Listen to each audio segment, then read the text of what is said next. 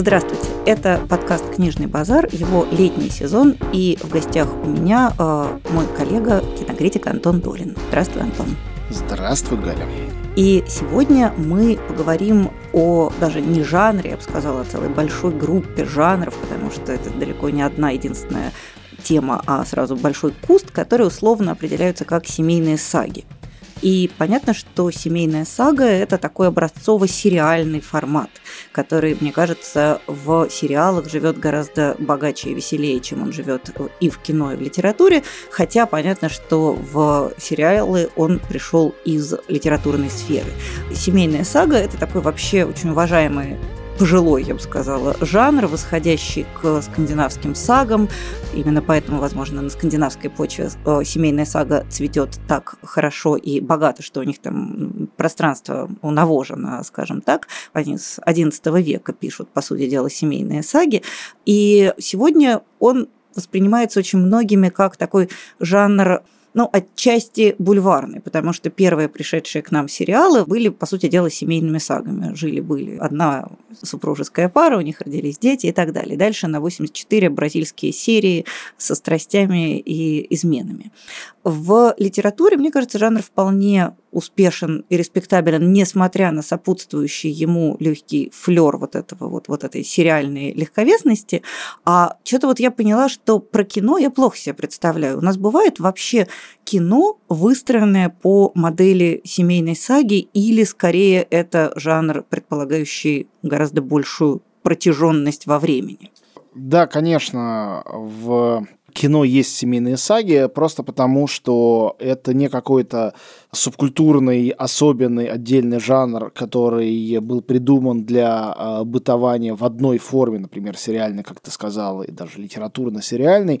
Это одна из древнейших традиций, культурных и не только литературных, э, которая, как и все древнейшие традиции, во всех видах искусства, и в том числе, конечно, в кино, находит свое отражение, так или иначе.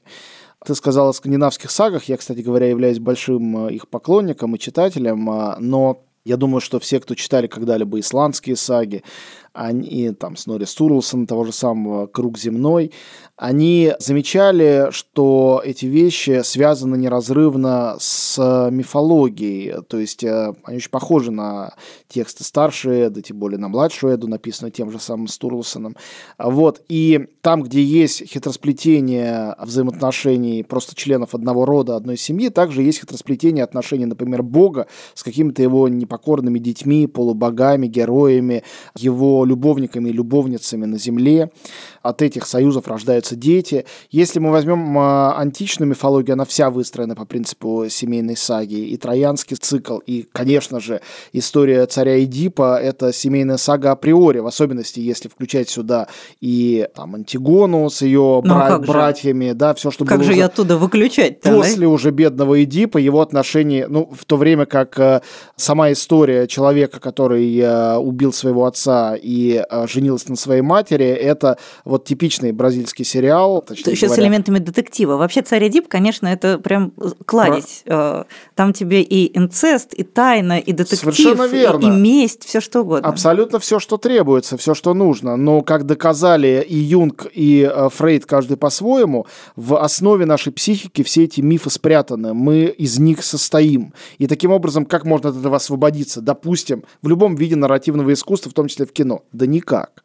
И, конечно, раз уж мы сказали про скандинавскую мифологию, раз уж мы сказали про античную мифологию, как нам не сказать про Библию, которая вся состоит из того, кто кого родил. Книга бытия, это вообще... Ну, конечно, начинается с Адама и Евы, а дальше пошло-поехало. Понеслось. Вот. Уже в ту секунду, когда Каин убивает Авеля, это типичный э, семейный сериал.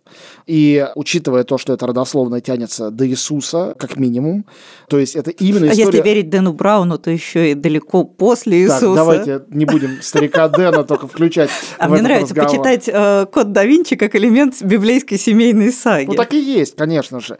Вот, э, получается, связь здесь прямая. А, вот, э, к разговору о сериалах, я только что досмотрел сериал Dark, э, который является собой немецкий сериал, он «Тьма» по-русски называется, который является собой великолепный пример того, как научно-фантастическая предпосылка, это сериал о путешествиях во времени, накладывается на э, коллизию семейной саги. Из-за путешествий во времени возникает масса парадоксов. Например, там есть героиня, дочь которой попав э, в другую эпоху, становится ее матерью. То есть а, две женщины одновременно являются матерями и дочерьми друг друга. Или э, у главного героя есть девушка, у девушки есть младший брат, младший брат попадает в прошлое, вырастает и становится отцом этого самого мальчика. И его девушка теперь его тетя. С одной стороны, это типичный сюжет для фантастической истории о путешествиях во времени и парадокс времени. С другой стороны, это классический вот эта вот самая семейная сага с секретами, инцестом, предательствами, неожиданными родственными связями, наследствами. И оказывается, что эти два два вроде бы совершенно разнородных жанра, они естественно, натуральным образом один в другой перетекают. Но, конечно, это архаический слой, к которому отсылает нас жанр семейной саги.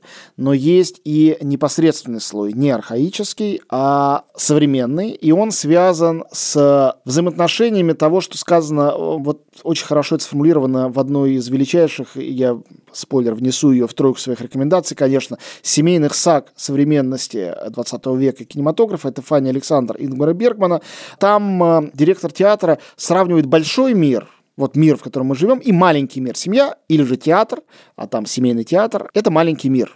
И маленький мир – это последний рубеж резистанса. Он сопротивляется большому миру. В большом мире мы знаем, что происходит. Строят коммунизм и счастье, завоевывают страны или их освобождают, происходят какие-то социальные сдвиги и катастрофы. Маленький мир живет своей чередой. Когда в большом мире происходит что-то катастрофическое, в маленьком может все быть очень даже мило. Да? Известная парадоксальная история про женщину, не помню ее имени, но это реальное воспоминание, которое говорило честно, что счастливейшим годом в ее жизни был 1937. Я а, тебе рассказывала, извини. Нет, я просто читал это не только у тебя, а где-то еще. Но это очень э, понятно по-человечески, и любой любой из нас может это понять. И когда мы ужасаемся временам, в которые мы живем, если в эту секунду мы переживаем влюбленность, или у нас рождается ребенок, или мы просто, черт побери, проводим на даче хороший месяц вместе с родителями, с ними о чем-то разговаривая, мы испытываем это э, семейное счастье, об этом, собственно, в «Семейном счастье» очень хорошо написано у Толстого. И не только там. Толстой вообще, разведя в «Войне и мире» так называемую мысль народную, мысль семейную, этот большой и маленький мир очень хорошо показал. И не случайно Толстой один из любимых писателей для кинематографистов. Потому что чистая семейная сага, конечно же, «Война и мир», Анна Каренина в меньшей степени, но даже и там ну, это Тоже есть. вполне, да. конечно, там есть вот эти ответвления. И обе эти вещи, они любимцы кинематографа. Начиная с немого кино, их бесконечно экранизируют, бесконечно переносят на экран. Но на самом деле вот эти зачатки противостояния маленького и большого мира, они есть Понятно, что крупная форма для этого подходит лучше всего. Лучше всего для этого подходит огромная, колоссальная многосерийная эпопея. Но если мы возьмем небольшой и гениальный фильм Михаила Колотозова «Летят журавли». Единственный русский фильм, когда-либо побеждавший на Канском фестивале. На мой взгляд, шедевр. Это картина, э, которая вся говорит о событиях большого мира, то есть о войне, но она укоренена в маленьком мире. Женщина ждет своего возлюбленного, который ушел на войну и не вернулся, возможно, погиб, и она выбирает себе другого человека, и она чувствует свою вину, и у нее свои отношения с родителями этого человека, и с друзьями и так далее и тому подобное. Это абсолютная модель маленького мира, семейного, внутри вот этого колоссального вселенского мира, от которого мы только этим маленьким миром и спасаемся. У нас на самом деле глобально других спасений человеческих нету. Только наши какие-то хобби и наше устремление в микромир, который меньше маленького мира, который только внутри нашей головы. Но не у всех есть счастье этот микромир вообще сформировать и как-то его оборонить от внешнего. Разговор о семейных сагах в литературе и кино продолжится через минуту. А сейчас информация о партнере этого эпизода. Комфорт и безопасность? Или, может быть, скорость и проходимость? Каким вы видите свой семейный автомобиль? Откройте новые возможности с внедорожником Mercedes-Benz GLB. Благодаря опциональному третьему ряду сидений в салоне могут путешествовать 7 человек. А если вам нужно разместить больше вещей, сиденья легко складываются, и багажное отделение становится еще просторнее. Кстати, открывать и закрывать багажник удобно, даже если руки у вас заняты покупками. Под задним бампером есть датчик, который распознает ваше движение ногой. Подробнее об особенностях автомобиля Mercedes-Benz GLB читайте на сайте нашего партнера. Ссылку вы найдете в описании этого эпизода на «Медузе». На самом деле, вот ты говорил о том, что маленький семейный мир становится антитезой мира большого. Я вспоминала сразу, конечно же, на мой взгляд, величайшую семейную сагу, написанную в 20 веке на русском. Это «Ложится мгла на старые ступени» Александра Чудакова. Совершенно фантастическая, частично автобиографическая книга, рассказывающая о том, как семья с дворянскими и священническими корнями чудесным образом избегает сталинских лагерей, вообще избегает всего вот этого большого террора и укрывается в небольшой, очень живописной долине в Казахстане. И это история большой семьи, разветвленной со сложными внутри себя отношениями, которая каким-то образом нашла вот этот способ выживания, вокруг нее крутятся эти кровавые шестеренки, а у них все, ну, не то чтобы хорошо, но, по крайней мере, это жизнь, жизнь, которая таким образом вот обтекает вот это вот большие кровавые процессы, идущие во всем остальном мире. То есть, действительно, это так. Но мне кажется, что мы сейчас, сюрприз, сидим в настоящей студии, и взгляд мой упирается в книгу «Сага о форсайтах», которая стоит вот у тебя, Антон, прямо за спиной. Здорово. Да, и посмотрев на нее, становится понятно, что все-таки размер имеет значение. Семейная сага, мне кажется, это текст в любом смысле, текст как фильм, текст как сериал, текст как текст, требующий пространства. А, есть такое забавное исследование, сейчас я не могу, что называется, поставить звездочку и дать ссылку, но, в принципе, это ищется довольно спокойно, которое объясняет, почему люди так прикипают к героям сериалов. То есть, там, скажем, почему, не знаю, какая-нибудь Ария к концу последнего сезона «Игры престолов», она нам всем как родная. И... Потому что мы с ней живем. Да, потому что мы с ней живем. А почему это так срабатывает? Потому что человек, как представитель высших приматов, он ориентирован на выживание в определенной группе, с определенной численностью. И внутри этой группы он должен научиться предсказывать поведение своих контрагентов, потому что от этого зависит его успех. То есть он должен, например, понять, что там у самки X погиб детеныш, поэтому при ней лучше не упоминать, вообще как-то лучше не кичиться радостями материнства. А у самец Y, он раньше был альфой, а потом его понизили, у него травма. И, соответственно, имея дело с ним, нужно уметь прогнозировать его поведение. Эти механизмы, они у нас включаются в тот момент, когда мы достаточно долго взаимодействуем даже с вымышленным персонажем. И мы начинаем их предсказывать. Поэтому, вот, скажем, вопрос, а что было с Гарри Поттером после того, как закончилась седьмая книга? Он абсолютно абсурдный, этот вопрос, потому что, понятно, ничего с ним не было. Он выдуман, его на самом деле нет. Но у нас в голове уже работает вот этот предсказательный механизм, мы уже не можем его отключить. Мы семь книг предугадывали поведение Гарри. А... И вот это изменение, оно очень интересное. Мне кажется, что сага Форсайтах – это великолепный пример потому что там есть персонаж, с которого все формально начинается, там нет главного героя, это Сомс Форсайт. И вот поначалу он же отвратительный, собственник это называется. Ничего мерзее этого персонажа, который даже на женщину, прекрасную женщину, смотрит как на свою вещь, нету. И как же мы все плачем, когда он умирает в конце, просто потому что мы проживаем с ним его жизнь. Он же не то, что плохой, который становится хорошим. Да? Его основные качества при нем. Он теперь как собственник смотрит уже на картины, которых он себе накупил, и готов из-за этого умереть. По большому счету, это тот же самый инстинкт, который всей его жизнью руководит. И тем не менее, мы смотрим на него иначе. Поэтому, на самом деле, кстати, для меня всегда были дико странны вот эти советские классические литературоведческие разборки с «Войной и миром», когда говорят, ну все-таки вот э, Толстой не любит Соню, но он любит Наташу. Я, в принципе, это все понимаю, но я их всех уже люблю, и за них за всех уже переживаю. Когда ты столько с ними живешь, ты можешь иначе выстраивать свои отношения с ними, чем автор это предполагает, когда ты так долго с ними. Как бы автор тобой не манипулировал, как бы он не добавлял им э, симпатичности несимпатичности. И, конечно, в кино, когда это обличено не в твою фантазию, а в плоть конкретного актера, которого или которую ты можешь полюбить или которому можешь испытывать антипатию, которая будет тоже усиливаться. И это уже твои сепаратные отношения с этими персонажами. И, конечно, это говорит об эффекте сериалов и о том, почему так сложно вообще быть критиком сериалов. Потому что хороший критик должен уметь, погрузившись в произведение, дальше вынырнуть, вылезти на берег. Из берега этот морской пейзаж нарисовать. А условия существования в сериале или в большой книге – это купаться в нем. И пока ты купаешься, ты не можешь его описать. А когда ты вылешь, ты уже не купаешься, ты уже его не ощущаешь. И когда человек со стороны говорит, ну, это все, по-моему, как-то неестественно, я на третьей серии выключил, можешь только рассказать, что было дальше. Ты не можешь объяснить, почему ты купаешься в том море, из которого он уже выбрался. И в этом смысле сытый голодному не товарищ. В отличие от обычного ставим это слово в кавычки, романа или фильма, где ты можешь умозрительно объяснить, чем это хорошо и интересно, даже тому, кто сам этим не заинтересовался, сериал или сага или толстый роман – это всегда дело любви, потому что Любовь ты доказываешь, инвестируя свое время. Да, и это, конечно, объясняет механику работы толстого романа, потому что действительно у нас произошел довольно комический случай. Предпоследний, по-моему, выпуск нашего предыдущего сезона был как раз посвящен саге о Форсайтах. А так получилось, что сагу о Форсайтах она прошла мимо меня. Ее смертельной любовью любила моя бабушка, а у меня с бабушкой был такой некоторый элемент культурного антагонизма, поэтому я в пику бабушки, на зло бабушки отморозила уши и вовремя не прочитала сагу о Форсайтах. У меня с Диккенсом такие отношения, вот. тоже с бабушкой. Вот, да, так Такое иногда случается в приличных семьях, да и в любых семьях, я думаю, случается.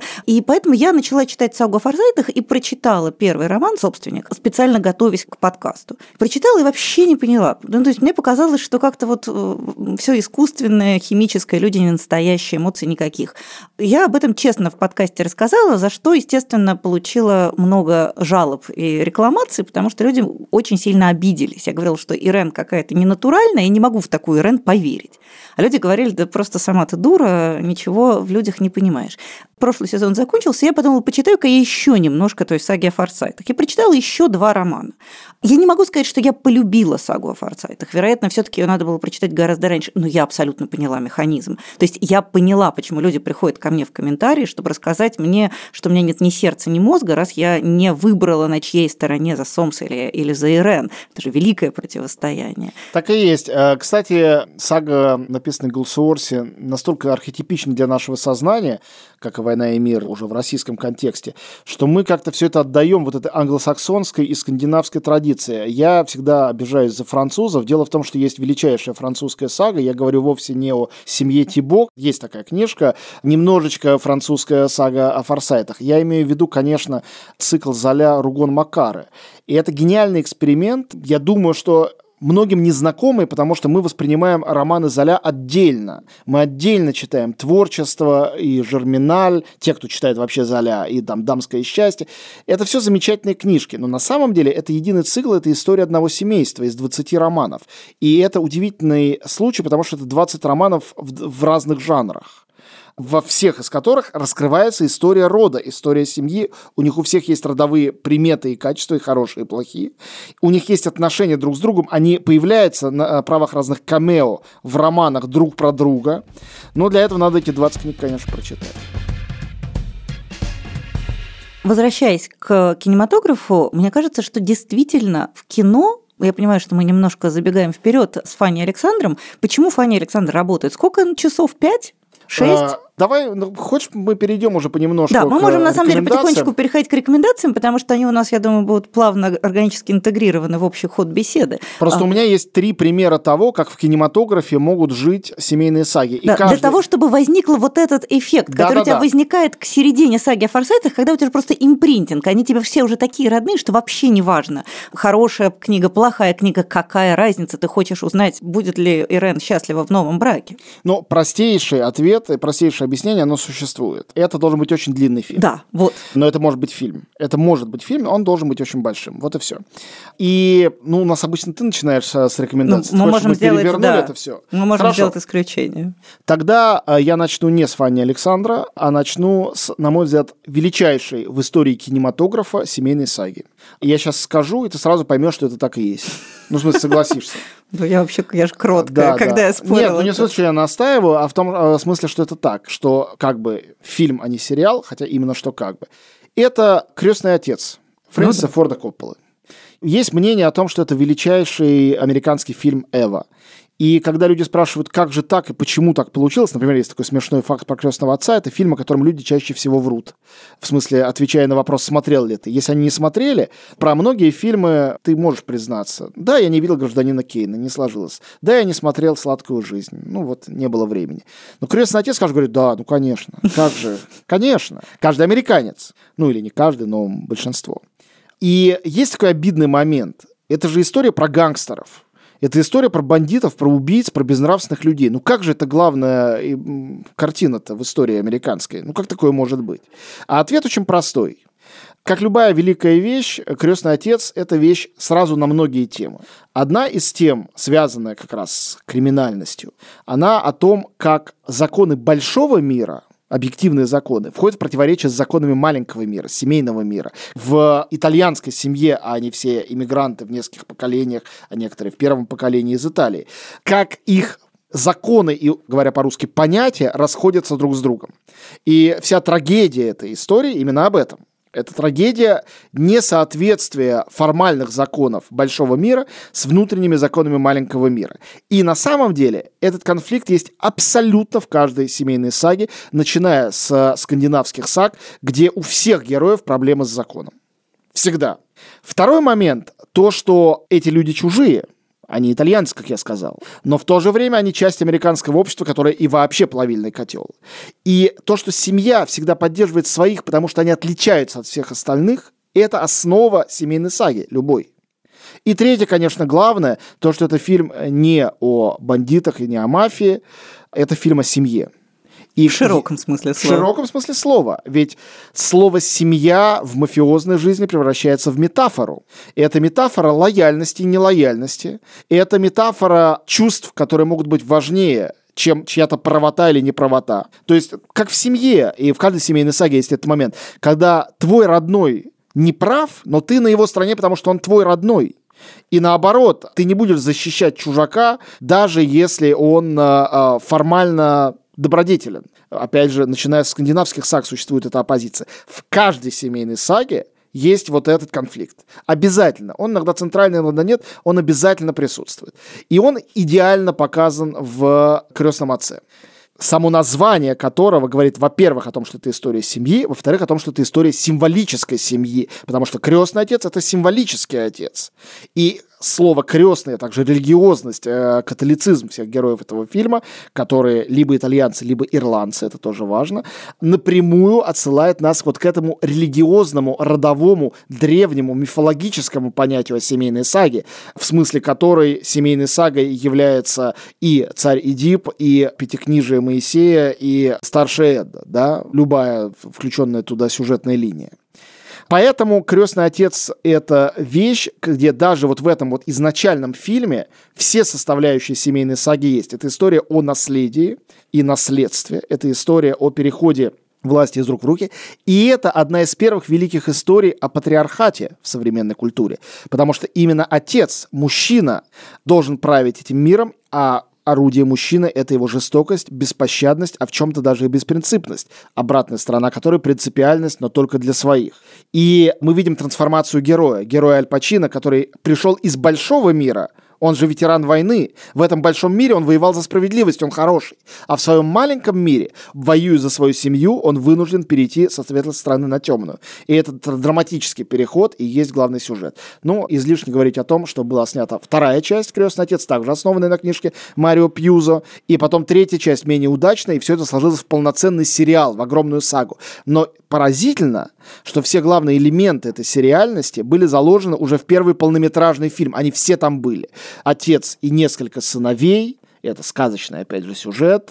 Старший, младший, мужья, жены, измены, лояльность, нелояльность. Все семейные, не знаю, мемы там присутствовали.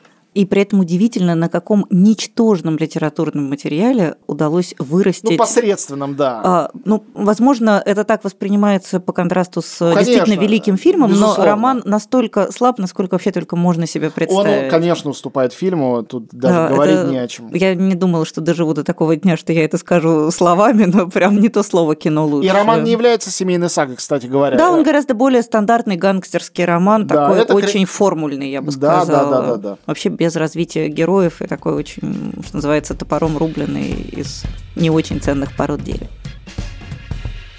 Ты сразу взял как-то очень высокий уровень дискуссии. Я попробую порекомендовать что-нибудь напротив того, очень новое, довольно спорное. Не могу сказать, что однозначно прекрасное, но очень интересное. Я хочу порекомендовать роман норвежской писательницы Вигдис Йорт, который называется «Наследство» ну, собственно, само название указывает на то, про что пойдет речь. Речь в этом романе идет о том, что некоторая семья, состоящая из папы, мамы, троих дочерей, одного сына, они начинают как-то обсуждать вопрос наследства. Отец умирает, довольно быстро, и становится понятно, что дети не могут между собой договориться. И понемногу становится понятно, что главная героиня, героиня-рассказчица, от лица которой ведется повествование, что она в детстве была жертвой абьюза, что в семье у них все было довольно ужасно. И она, ее старший брат, они застали момент, когда их родители стояли на грани развода, когда все было плохо, и когда, собственно говоря, этот абьюз и случился. А две младшие дочери, они уже растут в семье, которая преодолела кризис, и у них вообще все хорошо, у них прекрасные любимые папа и мама, они вообще не понимают, о чем речь. Все было хорошо, у нас было счастливое детство, а вот эти что-то непонятно выпендриваются. И понемногу начинает раскручиваться вот эта история в прошлое, что произошло, почему мать, зная о том, как поступает отец с дочерью, тем не менее закрывала на это глаза. То есть начинает раскручиваться история из настоящего в прошлое становится такой нормальной полноценной семейной сагой, довольно мрачной. Конечно, в принципе, она вся сфокусирована на теме травмы, которая у Вигдис Йорт выглядит совершенно непривлекательно. Сейчас же есть такая тенденция показывать травму как такой элемент декорума. То есть травма – это нечто добавляющее тебе глубины и, и значимости. Нет, у Йорт это все абсолютно никак не отыграно. У нее травма абсолютно безобразная, уродлива. Ее нельзя вылечить она портит жизнь себе и окружающим, носитель травмы. Но вот что интересно. Когда этот роман вышел в Норвегии, вокруг него разразился чудовищный скандал. Дело в том, что писательница, она происходит из семьи, где она старшая дочь из четырех детей, отец незадолго до этого умер, и вообще сложилось у многих впечатление, что это роман абсолютно автобиографический, что в нем все так и есть. И многие детали этого пазла действительно очень хорошо складывались. Понятно, что больше всех возмутились младшие сестры которые сказали, у нас было счастливое детство, наши папа с мамой нас очень любили. Старший брат быстро слился, а писательница осталась один на один с этим конфликтом. И что произошло дальше, мне кажется, самое интересное. Одна из сестер написала роман «Ответ», в котором, собственно говоря, она реконструирует ситуацию, при которой вот в такой семье старшая сестра пишет историю про родителей, которые этих родителей ужасно очерняет, и что делать всем остальным. И на самом деле, мне кажется, сам роман, он любопытный, интересный, ценный, тем, что он скрещивает вот эту тему семейной истории с темой семейной же травмы, которая на самом деле, в общем, ну, любая семья в той или иной степени травмирует. Не бывает идеальных семей, которые не травмируют. Но любопытно то, как она врастает в реальность, как из романа романа, из литературы она становится элементом сначала публичной полемики, а затем еще одной литературной итерации, еще одного литературного захода на цель. То есть это такая семейная сага в становлении, которая одновременно разворачивается и в литературе, и в жизни. Мне кажется, это какой-то очень интересный пример того, как вообще этот жанр сейчас живет, как он из литературного высказывания перетекает в социальные сети, в медиа, а потом снова возвращается в литературу уже в другом качестве. Вот это действительно очень любопытный пример. Так что обратите внимание, не бесспорный, не безупречный роман, но очень интересный, в том числе интересная история истории своего бытования. Вигдисьорт – наследство. Я обещал вернуться к Фане Александру, делаю это с удовольствием.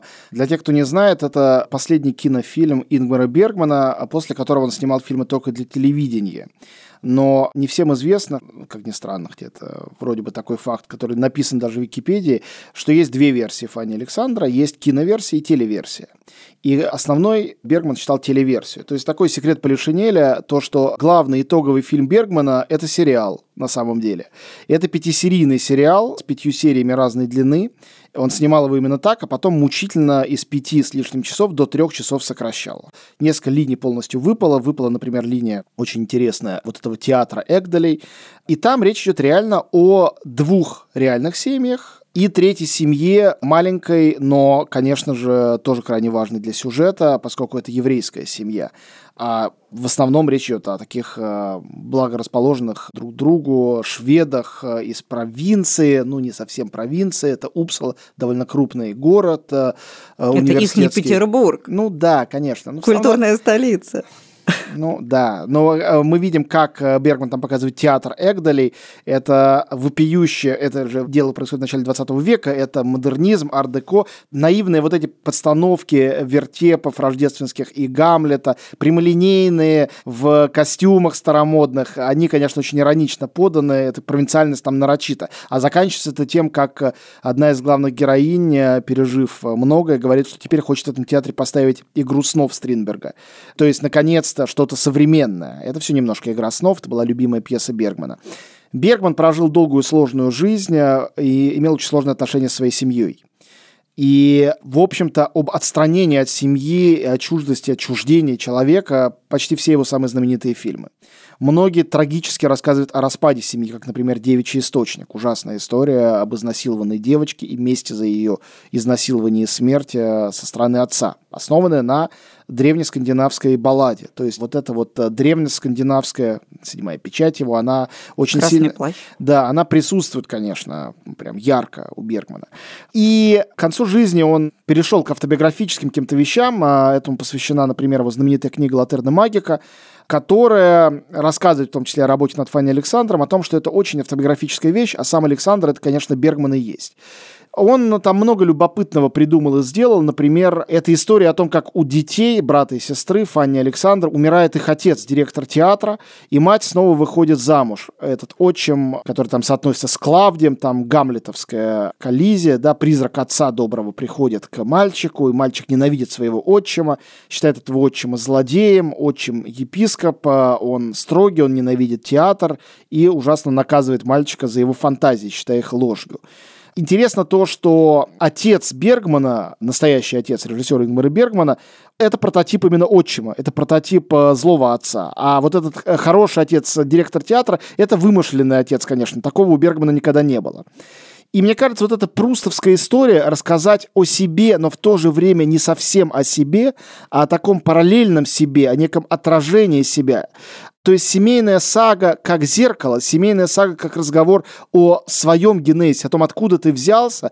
Это еще один способ скрещения этого абсолютно эпического жанра семейной саги с лирическим жанром автобиографии и разговора о себе. И Бергман, как обсессивно-нарциссический режиссер, смотревшийся как в зеркало в каждый свой фильм, все время говоривший о себе – сделал, тем не менее, идеальную семейную сагу, которая, конечно, не будем врать, более идеальна в ее телеварианте, удлиненном, чем в ее киноварианте, сокращенном, но и в киноварианте это ощущается и чувствуется. Он показывает вот этот ракурс семейной саги, совершенно на самом деле нестандартный. Семейная сага не как эпическое, а как лирическое произведение. Семейная сага как способ познания себя, потому что все твои отцы, матери, дяди, тети, бабушки, дедушки, все они — это частички тебя, это то, из чего складывается твоя личность. И о том, как она складывается, говорится Фанни Александры, который, конечно, относится к еще одному жанру, пограничному с жанром семейной саги, а именно это жанр романа воспитания или киноромана воспитания. Потому что если человек воспитывается в семье, то вот вам сразу и семейная сага, и история воспитания. Каковым является, например, э, и та же самая «Война и мир», если брать историю Наташи Ростовой, конечно, если это ее история, то это роман воспитания в чистом виде, одновременно с этим это семейная сага семейства Ростовых «Почему нет?». Фанни Александр Ингмара Бергмана, если вы вдруг не видели эту картину, или, что вероятнее, вы видели, но сокращенный вариант и не видели пятисерийный, обязательно посмотрите. Это тот сериал, который может в эту киноподборку, конечно, совершенно органично встать. Это, конечно, жульнический прием, потому что это и фильм, и сериал, но... Но все-таки это фильм, и знают его как фильм э, Да. все. Да, это правда, но э, я... Ну, немножко жульничество. Да, ладно. я, это вот тот самый тип жульничества, который я горячо поддерживаю и приветствую, наверное, просто потому, что если бы меня попросили назвать один главный фильм в моей жизни, то это, конечно, был бы Фанни Александр. Я хочу порекомендовать тоже относительно новый роман, относящийся к жанре семейной саги. Это роман русскоязычной писательницы из Армении Нарине Абгарян, который называется «Люди, которые всегда со мной». Нарине Абгарян, э, я думаю, что очень многие наши слушатели наверняка являются ее восторженными подписчиками в Фейсбуке. Она ужасно там популярна. И вообще Нарине совершенно потрясающий персонаж, который всю свою жизнь в некотором смысле превратил в семейную сагу. Она родом из города Берд, это город в Нагорном Нагорном Карабахе. Понятно, что Нагорный Карабах такая земля очень несчастная, страдавшаяся, и это накладывает определенный отпечаток на все, что она пишет. Но вот Нарине Абгарян, она вокруг себя надувает такой мир, волшебный пузырь, в котором вот этот Берт, он одновременно и реальный, и ирреальный. И люди, которые всегда со мной, это ее роман, попытка описание мира. Мы много говорили о том, что семейная сага – это всегда про противостояние маленького внутреннего мира и большого мира наружного, но ведь семейная сага – это еще всегда антураж. Семейная сага – это неотделимо от декораций, в которых разворачивается история. Понятно, что если убрать из крестного отца послевоенную Америку, он перестанет быть той истории, которую мы полюбили. И вот Нарине Абгарян, она рассказывает историю нескольких связанных между собой бердских семейств, с которыми по большому счету не происходит ничего сверхъестественного. То есть это какие-то свадьбы, похороны, любовь, разлука, немного войны, которая вторгается в их жизнь, воспоминания, это дерево ветвится и вверх, и вниз, и в прошлое, и в сторону будущего, и бесконечные какие-то кузены и племянники возникают. Но главное, мне кажется, достоинство этой книги, то, что что она создает внутри себя такой очень плотный мир, в котором ты становишься в некотором смысле частью этой разветвленной бердской жизни, такого большого склочного, обаятельного, смешного, трагического армянского семейства и всех его многочисленных друзей, знакомых и родственников. То есть это вот действительно тот случай, когда тебя затягивает внутрь повествования, ты перестаешь воспринимать его критически и начинаешь думать, а этот что, а она ему что, ой, да ладно. То есть начинаешь думать про героев абсолютно в терминах живых,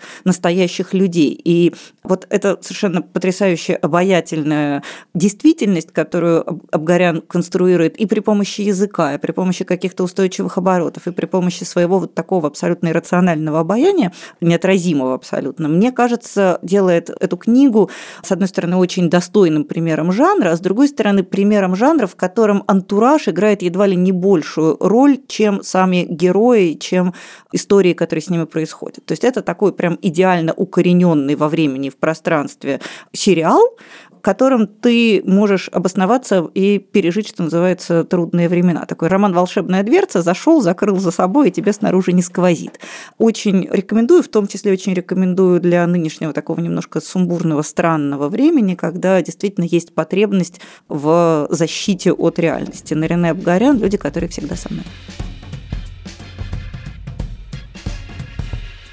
Я хотел бы просто произнести название еще одной книги, которая является архетипическим и важнейшим, как минимум для русской культуры, но и для нескольких других культур тоже, семейной сагой, и вынести специальную благодарность, не знаю кому, судьбе, за, судьбе, наверное, за то, что эта книга не была экранизирована.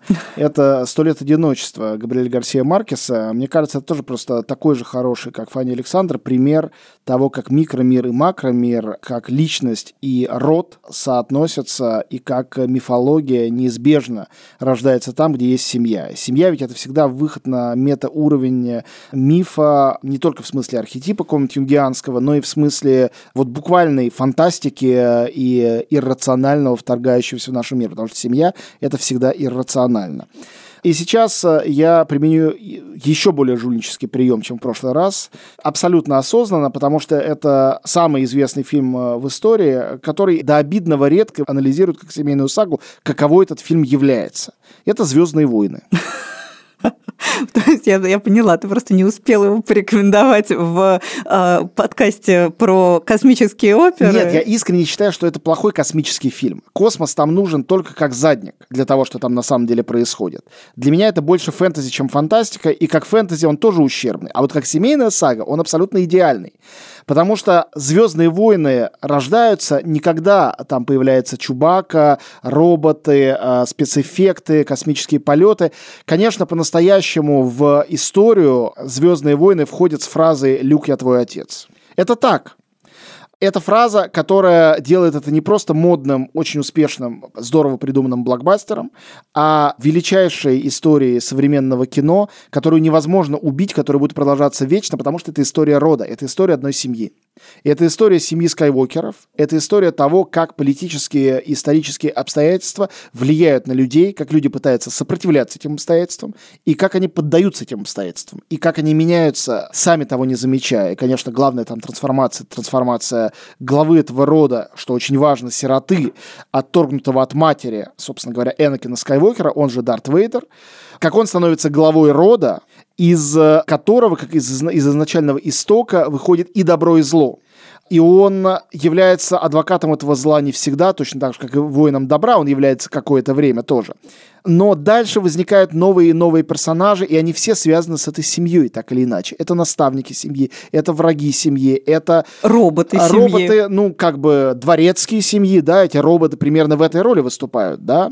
Они такие адъютанты, дворецкие, в зависимости от того, военное это или мирное время. И мне кажется, что научно-фантастическая и фэнтезийная составляющая «Звездных войн» катастрофически устарели, но семейная составляющая продолжает быть странным образом тем стержнем, который оставляет «Звездные войны» вечно живыми. И я, конечно, не знаю, какую серию здесь назвать в качестве одного архетипического фильма, но пусть это будет фильм «Империя наносит ответный удар», где и звучит фраза «Люк, я твой отец», где выясняется, что главный положительный герой – сын главного отрицательного героя. И это, на самом деле, очень тонкое наблюдение, показывающее суть семейных саг. Семейные саги никогда не говорят о простом полярном противостоянии света и тьмы, добра и зла темные и светлые стороны силы. Свет и тьма, доброе и злое, всегда в них связаны родственно. Они всегда близки друг к другу. И их противостояние – это противостояние схожих начал, а не противоположных. И вот этот парадокс внутренний, он заложен сам жанр, он есть там изначально. И если мы будем изучать того же царя Эдипа или историю, там, не знаю, Ноя и его сыновей, там это противоречие уже будет заключаться. Оно всегда есть в семейной саге. Поэтому семейная сага, а не только потому, что у нас у всех есть семьи, или мы все скучаем по своим родителям, или мы все хотим детей продолжить свой род. Не в этом дело. А дело в том, что наши познания о мире и о нелинейности морали всегда приходят из семьи. И «Звездные войны» очень здорово с детства, потому что это та семейная сага, которую люди уже там в пять лет способны потреблять, учит нас этому и объясняет нам это все на пальцах, буквально на пальцах. Ну, тогда, знаешь, и Дюна с историей семьи Атрейдесов, это тоже абсолютно семейная сага. Так и есть, разве нет? Конечно же, ну, это, можно это так, история да. двух семейств, Атридосов и Харконненов, их противостояние. И попробую сказать, что это не так. Как только мы убираем научно-фантастический элемент, классическая семейная сага о противостоянии двух семейств. Монтекки, Капулетти или назови их как угодно. Ромео и Джульетта – это тоже семейная сага, просто она не... Есть произведений очень много, которые являются семейными сагами, не развернутыми в саге их саговость скрыта там внутри. Например, Гамлет такая история. Это история семьи, которая, если бы длилась дольше, она стала бы сагой, а так это просто семейная драма. Или, вот ты рассказала про эту прекрасную книжку норвежскую, да, но ведь в фильме Томаса Винтерберга «Торжество» есть это все. Просто его невозможно называть сагой, он длится полтора часа. А это просто семейная драма. Но в этой семейной драме, если мы раскрыли бы детство героев, показали бы, что будет с ними дальше, это сразу стало бы этой сагой, скандинавской еще, ко всему вдобавок. Поэтому приходится сказать, что да, кино трудно иметь дело с э, сагами, потому что оно должно длиться дольше, чем длится обычно кинофильм. И тогда мы вынуждены говорить либо об очень длинных фильмах и сериалах, как «Фанни Александр», либо о сериях фильмов, как «Крестный отец» или «Звездные войны». Ну и я в заключение хочу порекомендовать роман, который, на мой взгляд, является вообще лучшим образцом семейной саги, написанной за последние, там, не знаю, 10-12 лет, апеллирующий к 20 веку. Вообще в новейшей русской литературе жанр семейной саги чудовищно процвел. Почему чудовищно? Потому что, на мой взгляд, несколько избыточно. Оказалось, что семейная сага – это какое-то оптимальное вместилище нашей рефлексии о том, что случилось с Родиной и с нами за прошедшие сто лет. То есть вот если нужно объяснить объяснить, рассказать, высказать, что произошло с Россией и ее жителями, начиная с 1905 примерно года, когда по большому счету кончилась мирная жизнь, или уж по всяком случае с 1914 года, когда она кончилась окончательно. В этот момент у писателя фактически нет выбора. Он должен обратиться к жанру семейной саги, который Настя Завозова не без иронии называет «Три поколения русских женщин в московской коммуналке». Понятно, что этот жанр таким образом превращается в какой-то ужасно выточенный вытоптанную площадку. То есть внезапно оказывается, что уже все написали по семейной саге, а некоторые не по одной. Людмила Улицкая написала блестящую Медею ее дети, а потом понеслось. То есть появилось еще много такого же типа. И прям правда уже больше невозможно. Но есть одно, как мне кажется, значимое исключение. Это роман Сергея Кузнецова, который называется «Хоровод воды». И это не просто выдающийся, на мой взгляд, роман, и, возможно, лучший роман Сергея Кузнецова, который вообще, мне кажется, очень у нас какой-то трагически недооцененный писатель. Так вот. Ну а, ладно, трагически. Слушай, э, просто недооцененный. Очень сильно, ну просто у нас очень мало очень хороших писателей, прям очень мало. И из них, из всех, Сергей Кузнецов, наверное, наименее титулованный, наименее известный, наименее, что называется, на слуху. Так вот, «Хоровод воды» – это образцовая семейная сага, рассказывающая историю такой очень сложно устроенной, разветвленной семьи на протяжении того самого русского XX века. Прелесть ее состоит в том, что это история про кровь.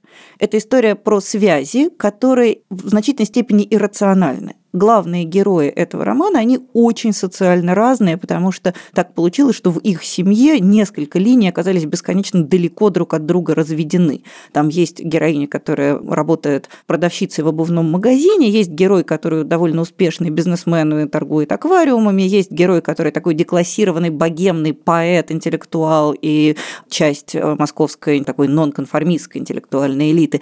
И все они связаны между собой гораздо теснее, чем они сами думают. Мне кажется, что вообще сегодня мы же живем в эпоху распада традиционных представлений о семье. Мы вообще живем в эпоху распада всех традиционных представлений. Да мы вообще живем в эпоху распада. Ну да, не будем уж мелочиться. Но представление о том, что такое семья, оно разваливается со страшной скоростью. И, ну, вот, например, с точки зрения современной антропологии, семья это что? Семья это группа лиц, которые сами себя считают семьей никаких других способов описания семьи не существует. Если ты считаешь, что твой лучший друг твоя семья, значит, он твоя семья. Ничего с этим поделать нельзя. Но вот Сергей Кузнецов в этом смысле выступает с таких очень, я бы сказала, консервативных позиций. Его роман, наоборот, про то, что ты можешь выбирать, кого хочешь, но кровь не водится. И это прям большой, действительно большой и по размеру, и как-то по замыслу роман, в котором из очень разножанровых эпизодов. Например, там есть совершенно потрясающий эпизод, в котором там действие происходит на протяжении всего 20 века. Во время гражданской войны один из героев становится красным. Почему он становится красным? При том, что у него все его задатки, его происхождение указывает на то, что он скорее должен был бы примкнуть к белым. Он примыкает к красным, потому что он оказывается участником такой вставной новеллы, которая абсолютно в реалиях Южной России обыгрывает сюжет «Великолепной семерки» или «Семи самураев». Сергей Кузнецов в анамнезе тоже кинокритик, и у него там очень много таких кинематографичных эпизодов, которые, с одной стороны, абсолютно считываются как кинематографичные эпизоды, как такая остроумная отсылка к киноклассике, а с другой стороны, они читаются совершенно вне контекста, то есть их можно воспринимать внутри литературно, не зная, что это отсылка к кино. Так вот, из вот этого разножанрового материала Кузнецов конструирует утверждение, что человек, он определяется своей кровью. Вот в этом нашем огромном, разношерстном, разнонаправленном мире мире принадлежность к семье важна. И это знание, оно оказывается каким-то очень важным и утешительным, что в том числе у нас есть место вот в этой огромной цепочке, вот в этом бесконечной кристаллической решетке у нас есть место, и это место определяется нашими предками и потомками. Мне кажется, что «Хоровод воды» вообще один из главных русских романов там, последнего десятилетия, и в том числе, мне кажется, что он вот этим своим таким благородным консерватизмом вносит какую-то очень здоровую струю в разговоры о семье и семейственности, что да, мы сами выбираем себе семью, но в то же самое время наши корни и наши ветки, они важны в нашей биографии ничуть не меньше, чем то, что мы выбрали сами. Так что если вы пропустили, то «Хоровод воды» Сергея Кузнецова очень-очень вам рекомендую. У тебя получился прям красивый финал, мне кажется, таким пафосом э, семейственным, который мы с тобой, видимо, увы, консервативно разделяем вместо того, чтобы бросить ему какой-нибудь вызов. Ну, я, как всегда, человек двойных стандартов, но да, безусловно, корни и крона – это то, что важно, и то, что из нас никуда не девается. И, как пишет э, в одном из моих любимых романов канадский классик Робертсон Дэвис, что в костях заложено, то из мяса не выбьешь. То есть оно действительно на самом деле важно и играет роль во всей нашей жизни. На этом мы на сегодня будем заканчивать наш разговор, а в следующий раз мы поговорим о теме крайне заряженной во всех смыслах слова. Мы поговорим о кино и книгах, которые рассказывают о Второй мировой войне. Я Галя Юзефович. До свидания. Я Антон Долин. Всем пока.